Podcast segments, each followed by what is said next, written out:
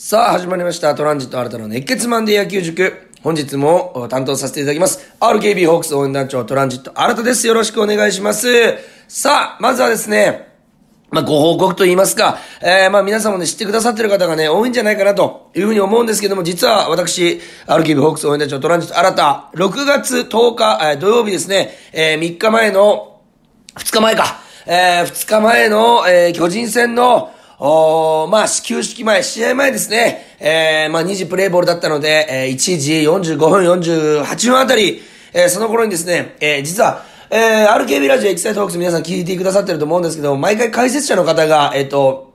その日の MVP というのをね、選手を発表しているんですけども、その MVP の回数が一番多かった方、そして解説者の方がね、たくさん名前を挙げた方、えー、この方に、えー、RKB がですね、毎回、えー、その、えー、今回では5月度、3、4月度などの、えー、月間 MVP の表彰を行っておりまして、なんと私、初めてその月間 MVP の表彰に行ってまいりました。表彰式に。そしてなんと今回の MVP が柳田悠岐選手と、我らがホークスキャプテンの柳田悠岐選手ということで、なんと5月リーグトップの16打点をマークする素晴らしい勝負強さ。あそして、えー、前半だけでも5本のホームランを打つと、おいう、本当にね、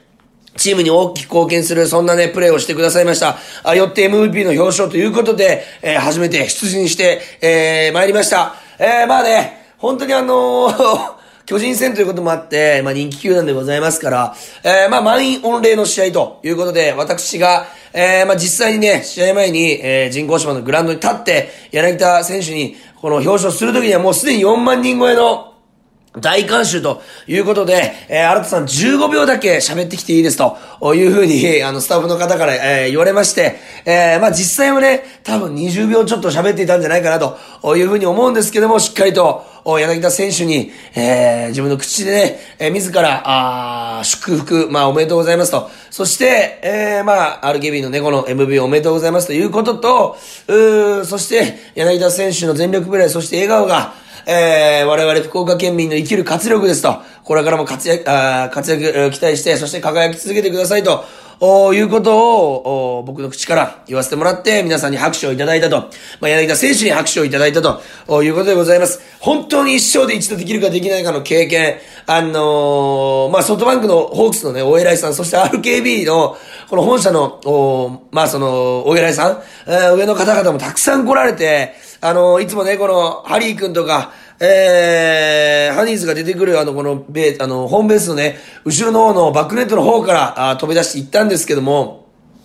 たくさんの方がギリギリまで、こう、待機してくださって、で、ホークスの選手もね、あるあの、MVP の表彰ということで、ホあのベンチ前に一列に並んでくださっておいて、えー、かなりね、緊張するシチュエーション、そして、えー、本番、えー、ギリギリまで、えー、僕がね、いつもこのラジオでお世話になってる渡辺亮さんというね、このスタッフさんがいる女性のスタッフさんがいて、えー、その方がね、水を持ってきてくださってたんですけど、何回も俺がその方のとこ行って、あの、水を飲むということで、たくさんのお偉いさんに笑われてしまいましたけども、いつもの新さんと違うというふうに言われてしまいましたけども、まあ、その緊張感を乗り越えて無事、えー、柳田選手に MVP の盾、そしてモンピー、そして賞金をね、渡すことができました。えー、本当に貴重な経験をね、RKB の皆さんありがとうございました。そして柳田選手ありがとうございました。そして、えー、いつもこれを聞いてくださっている方々、そして、ドームで応援してくださっている方々、本当にありがとうございました。えー、またね、その、僕がね、どういう言葉をね、述べているかというのもね、SNS 等で上げたいと思いますので、ぜひお楽しみに、えー、していただきまして、えー、まあ、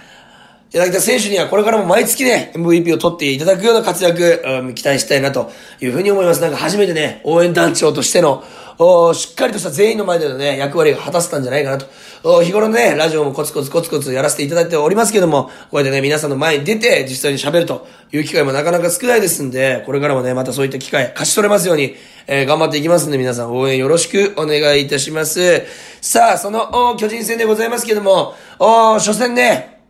まあいい形で取って、えー、和田投手がね、えー、42歳、えー、にしてパリーグ初の4連勝、おという記録を成し遂げた試合でございましたけども、お土日は負けてしまって、まあ、勝ち、えー、越せずに、負け越して、えー、まあ、神宮に行っちゃうと、明日からの神宮に勝負をかけると、えー、いうことになりました。えー、まあね、素晴らしいプレーもたくさんありましたし、そういったところもね、今日も深く深く追っていきたいですし、やっぱ実際にね、僕が生で見た試合、えー、この、がね、えー、2試合か、あるんですけども、金土と。特に土曜日の試合なんかは僕が表彰終わった後の試合で、かなりもう本当にあの、僕の中では仕事を終えたという感じだったんですけども、えー、試合はかなりの乱打戦になって、えー、結構ね、難しい試合、えー、そして、えー、まあね、は、えー、言うならば、両チームのピッチャー陣にもっと踏ん張ってほしかったという試合になりました。えー、それもしっかり振り返っていきたいなというふうに思います。そして今日もですね、えー、えー、メールの方いただいております。ありがとうございます。これ毎回嬉しいです。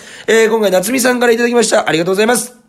いつも熱く解説ありがとうございます。えー、以前ね、メールをね、エピソード61の時にくださって、エピソード62で僕が答えた方ですね。今月末またドームへ行けることになったので、先日教えてもらった、えー、ドームの見どころなど参考に楽しんでいただきたいなと、あ参考に楽しんでいきたいと思いますということでね、これドーム、初心者どういうところ楽しめばいいですかという回お答えしておりますんで、エピソード62ということで、えぜひそちらね、聞いて、え皆さんをいただきたいなというふうに思います。えー、夏美さんいつもありがとうございます。そしてですね、さらに、今週の水曜日か、今日は12日でございますんで、13日、あ、14日の水曜日、にですね、えー、14日水曜日エキサイトホークス、RKB のエキサイトホークスでは、なんと、あの、二軍戦、ファームの試合をね、えー、タマスタ筑後から、えー、17時5時から、えー、生中継、えー、させてもらうんですけども、なんとそこのね、えー、サイドリポートに僕行かしていただいて、初めてね、タマスタから中継ということで、僕も楽しみにしておりますんで、えー、そちらも聞いていただきたいなというふうに思います。これからもエキサイトホークス、そして熱血マンデー野球塾 RKB ラジオよろしくお願いいたします。それでは今日も始めていきましょう。プレイボール。トランジットあらたの熱血マンデー野球塾。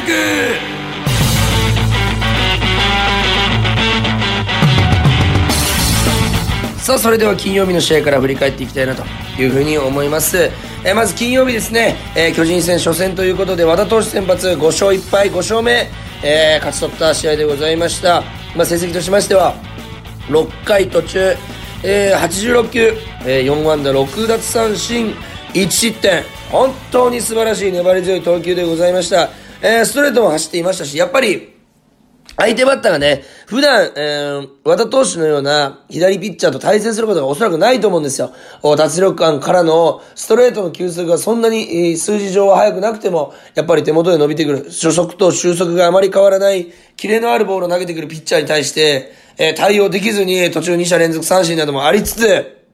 え、素晴らしい抑え方をしてくれたなというふうに思います。途中ね、岡本選手のホームラン、これはもうしょうがないなと。岡本選手いいバッターでございますんで、ただその1点に抑えたし、何より他のピッチャーと違うのは、そのホームランの後、しっかりと中田翔選手を抑えていると。次のバッターをしっかりと切り替えて抑えている。これが次の2試合、土日はできなかった。そこが範囲、はっきり言って範囲なので、和田投手はさすがベテランというかもう本当お手本のピッチング、ホームラン一発打たれても前にランナーも出してないし、その後もしっかり抑える。さすが和田投手のおピッチングだったんじゃないかなと。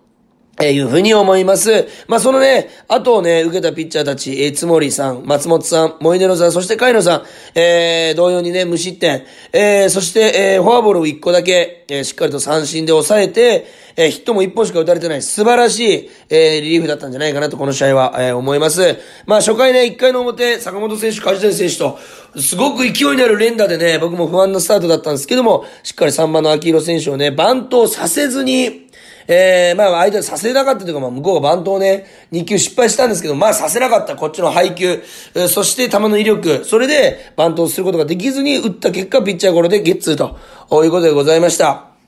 このゲッツーもね、え、普通のピッチャーゴロだったんですけども、結構ね、バットを折ったせいで当たりが鈍くてタイミングが取りづらい取るのに。そして取った後も、ショートとセカンドがちょっと離れて守ってましたんで、和田投手が取ってセカンドに投げようとした時、まだね、今宮選手がセカンドベース上にいなかったんです。もうちょっとのとこもいなかった。ちょっと離れすぎてた。その時に、しっかりと和田投手は計算して、そのぐらいの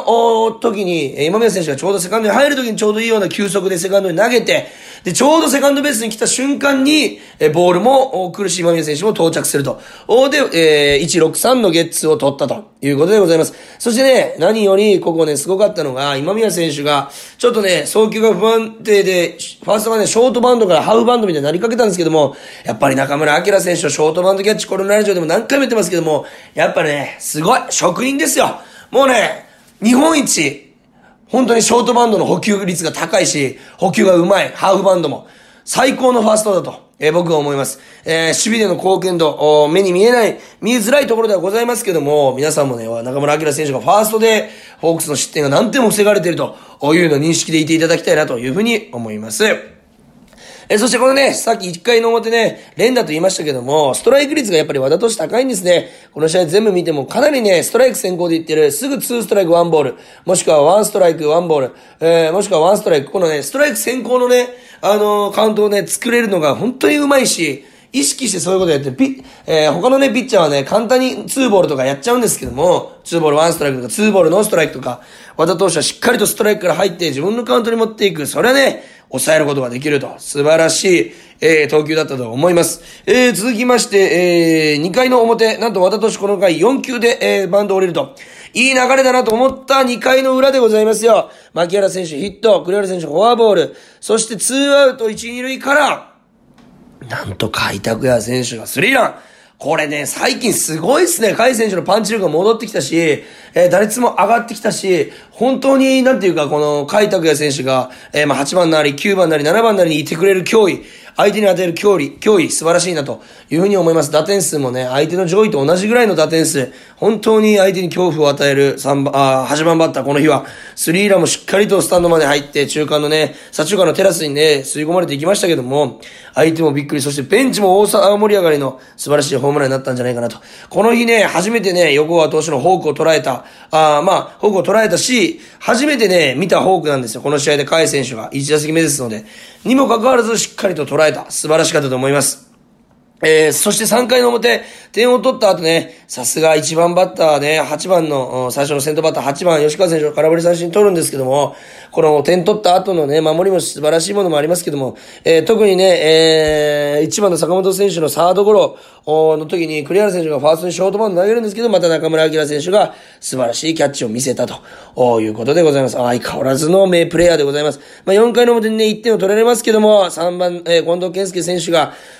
なんとバックスクリーン飛び込むホームラン。本当にね、復調してきてくださったし、3試合連発というのもありました。本当にこのチームを支える、3番バッターとして、ここからね、かなり、頼りになってくる。まあ、今までもね、本当に頼りにしてましたけども、打率が上がってくるということで、より頼りになるんじゃないかなというふうに思います。まあ、8回裏にはなんと甲斐選手、この日、え、4打点目となるタイムリーも飛び出るということで、ヒット数8本、5対1、素晴らしい試合になったんじゃないかなというふうに思います。続きまして、土曜日の試合でございます。6月10日。ここはね、この試合僕がね、表彰式行かせてもらったんですけども、本当に大味な試合で、僕があんまり好きじゃない試合の展開だったんですよね。えー、まあ負け投手は石川修太投手4回途中6失点。えー、まあ安定感に書いて、ということでございます。まあピッチャーの変えるタイミングをもうちょっとね、早くてもというね、声もありますけども、まあ結果論でありますけどもね、それは、えー、まあヒット数相手13本、こっち12本、ランダー戦でございます。えー、初回に坂本選手の先頭打者ホームランで始まって、異様な空気でね、えー、始まっていって、まあ、その後抑えて、3回の裏にね、えー、これいい逆転の仕方したんですよ。1番先頭の周東選手がね、9番のね、周東選手先頭で、セーフティーバント、えー、岡本選手投げることができない。中村晃選手タイムリーツーベースで、本当に周東さんが1塁から帰ってきて、えー、僕ね、SNS にも載せましたけど、三角ベース一人だけやってるのかと思うぐらいの速さと。三角ベースっていうのは二塁ベースがないです。一塁に行ったと次三塁斜めに走るんです。それぐらいセカンド飛ばしたぐらい早くホームに帰ってきた。そして今宮選手送りバント決めて、近藤選手敬遠気味歩かされる。そして柳田選手のタイムリーツーベース、牧原選手のショートゴロの間に1点。これ完璧な流れでね、3回裏3対1と逆転した。俺この試合もらったと思ったんです。そして、4回表でございますよ。先頭ピッチャーゴロで打ち取った秋広さんピッチャーゴロで打ち取ってまで、俺はこの試合もらったと思いました。すると、4番の岡本選手にデッドボール、えー、丸選手にライトへヒット、大城選手にスリーランホームラン。ここまでは、まあ、逆転されるんですよ。これスリーランですよ。4対3。ここまでは正直、まあ、ジャイアンツもね、こう打線好調ですから、しょうがない。ところが、まあ、デッドボールの始まりなんで嫌ですけども、しょうがないと言ってもいいんですけども、えー、まあ、これまず大城ね、選手のスリーランホームランノーツーから、えー、アバウトにフォークボールを投げてしまって、真ん中付近に行って、まあ、嫉妬を捉える方がすごいんですけども、大城選手の見事な、滞空時間長い、最近で見たホームランで一番綺麗なホームランだったんじゃないかなというぐらいの当たりでございました。で、これで4対3、その後ですよ。ツーアウトだったにもかかわらず、中山ライト選手にライトのヒット、そして重信さんにフォアボール、坂本選手のタイムリーツーベース、梶谷選手のタイムリーヒット。要するに、先ほど和田投手の時に言いましたけども、ことがあった時、ホームランが打たれた次とか、点を取られた次とか、デッドボールを与えた次とか、その次を抑えることが一番大事、点を取ってすぐとかね。その後、点を取ってすぐ、さらにホームランを打たれてすぐこのダブルで生きたところの、えー、ライト前ヒット、そしてフォアボール。これは、ま、失点につながるよな、ということでございました。えー、まあね、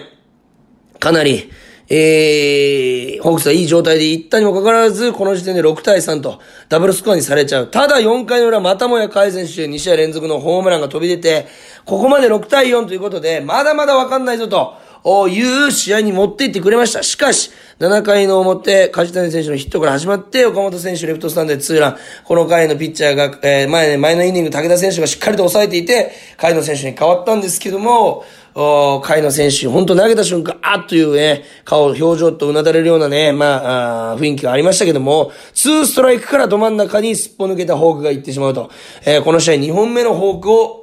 スタンドに運ばれたホークボールでございました。本当にね、抜けちゃったという、もう構えと全然違うとこど真ん中。それはね、相手の4番バッター、好調、岡本和真選手3割台ですし、ホームランもね、トップじゃないですかトップ近くにいる選手。それはスタンドまで持っていくよと、まあこれ捉える方がすごいんですけど、本当に凄まじい当たりをスタンドに運ばれて勝負ありですね、正直この時点で。えー、8対4、またもやダブルスコアにされる。しかし、すぐさまホークス追いつく相手のピッチャーね。えー、もうね、巨人のピッチャーもね、全然落ち着いてなかったんですね。えー、今宮選手のライト前、そして近藤選手の宇宙間へツーラン。宇宙関越ライン、本当に近藤選手のあたり凄まじかったんですよ。もうスタンドが一気に湧くようなね、正直、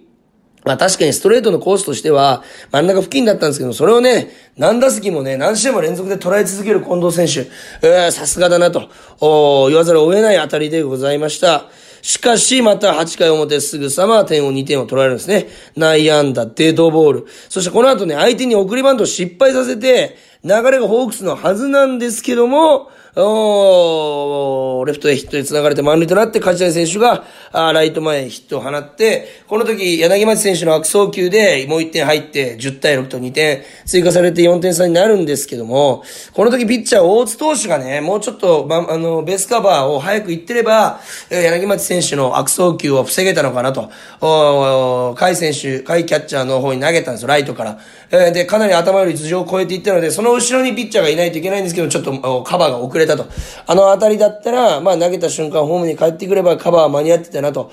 いうふうに思いますんで、そこら辺の、まあ細かいところ、ベンチでね、泣く様子もありました。それをね、支える周東選手の素晴らしい姿もありました。こうやってですね、選手、えー、は強くなっていくんだなと、改めて思わされるようなシーンでございました。10対6ランド戦を制することができず、13本ヒットを打たれて12本打ったけども、勝てなかったという試合でございました。そして連敗となった日曜日昨日、4対2ということで、えー、まあ、藤井投手がね、緊急降板3回までね、無失点に抑えるいいピッチングだったんですけども、緊急降板ということで、その後に投げた大型投手が3点取られて負け投手になってしまったと。えー、相手のね、菅野投手は、えー、まあ、今シーズン初登板ということで、かなりプレッシャーのマウンドだったと思うんですけども、5回2失点にまとめて勝利投手ということでございます。まあ、1回からね、ヒットが飛び出て、えー、ホークスにね、いい流れで来た。で、2回裏も先頭フォアボール出た。3回も先頭とヒットで出た。で、なかなかちょっと点が入らないんだというところで4回裏に、えー、中村明選手が2アウトからしっかりとタイムにその前の甲斐選手のセーフティースクイズ失敗をしっかり取り返すようなツーベあタイムリーヒット、2点タイムリーヒットでございました。ここで、またここもなんですね。点取った後にすぐ丸選手にホームランを打たれる。で、ここまでは毎回言ってます。いいんですよ。もうしょうがない。ただその後に重信選手ヒット、で、坂本選手にフォアボール、そして大越選手ヒットで、秋広選手に同点タイムリー、そして岡本和真選手に犠牲フライト。岡田さんが負け投手になってしまった要因はここですね。えヒット、え点を取ってもらった後にもかかわらず、まず先頭にホームランを打たれてしまった。あしかもツーボールからの真ん中のストレート、それは打たれるよというボール。そして、まあ、和田投手だったらこのね、カウントを作らないんですよね。えー、そして、その後、ホームランだけで終わらすことができずに、ヒット、フォアボール絡みの2点を取られてしまった。ここが、まあ、ターニングポイント、明らかにね、皆さんもわかるようなターニングポイントだったんじゃないかな、というふうに思います。そして、9回表にはね、珍しく、今シーズン初失点を食らってしまいました、オスナ投手のライトスタンドへのホームラン、丸選手に打たれてしまったと。まあ、これでね、ようやくオスナ投手も少し気が楽になったんじゃないかなと。でも、すごいっすよ。これね、登板がなんと、えー、今シーズンの成績を見てみますと、登板が18試合。で、防御率は0.5です。要するに9イニング1試合投げて0.5点しか取られない。ということは1点も取られない。2試合でやっと1点取られるか取られないかという投球をここまで続けている。昨日の失点はまあしょうがないかなということでございます。まあただ負けてしまって2連敗。丸選手に2本ホームラン打たれてしまった、まあ乗せてしまったということでございますよね。まあ相手のね、抑えの大勢選手は、まあ、ランナーを出しますけども、相変わらず無失点に抑える安定感のあるピッチングだったなというふうに思います。まあね、3連敗、えー、というか、えー、3連戦で負け越してしまいましたけども、まあ、ここからもね、えー、交流戦ラスト1週間、まだどのチームにも優勝の確率があるというふうに聞いております。1ゲームかな ?2 ゲームで追ってますんで、すぐひっくり返ります、1試合で。えー、1日で、2日で、えー、なので、ホークス、ここから6連勝していただいて、交流戦優勝からの勢いに乗ったシーズン優勝、見てみたいなというふうに思います。さあ、エンディングでございます。えー、まあね、もう一度言いますと、14日の水曜日、えー、玉下地区の方から、私、ファームの2軍戦、生中継 RKB エキセトークスでします。えー、その中継をね、リポーターとして行ってきますんで、ぜひ皆さんそちらも聞いてほしいですし、マンデー野球塾もね、引き続き聞いてくださったらな、というふうに思います。えー、そして余談でございましたけども、僕の SNS を見てくださっている方、いつもありがとうございます。昨日、荒川静香さん、そして、えー、本田美優さん、本田マリンさん、宇野昌磨さん、小田信成さん、高橋大輔さん、安藤美希さん、この方々にお会いすることができました。やはりスポーツの魅力スポーツの力日々感じております、えー、僕はね野球に特化したスポーツを伝える人として使命としてやってますけども、えー、どのスポーツも与える力は大きいということを再認識させてもらいました。改めて、えー、まあね、野球でももっともっと魅力を伝えれるように頑張りたいなと思っております。これからも皆さんぜひ聴いてください。それでは今日もありがとうございました。ゲームセット。ここで Google ポッドキャストをご利用の方へお知らせです。Google ポッドキャストは2024年6月23日をもってサービスを終了します。引き続きこの番組をお楽しみいただくには、ラジコ、Apple Podcast、Spotify、Amazon Music、YouTube Music、いずれかのアプリをご利用ください。これからも RKB ラジオのポッドキャストをお楽しみください。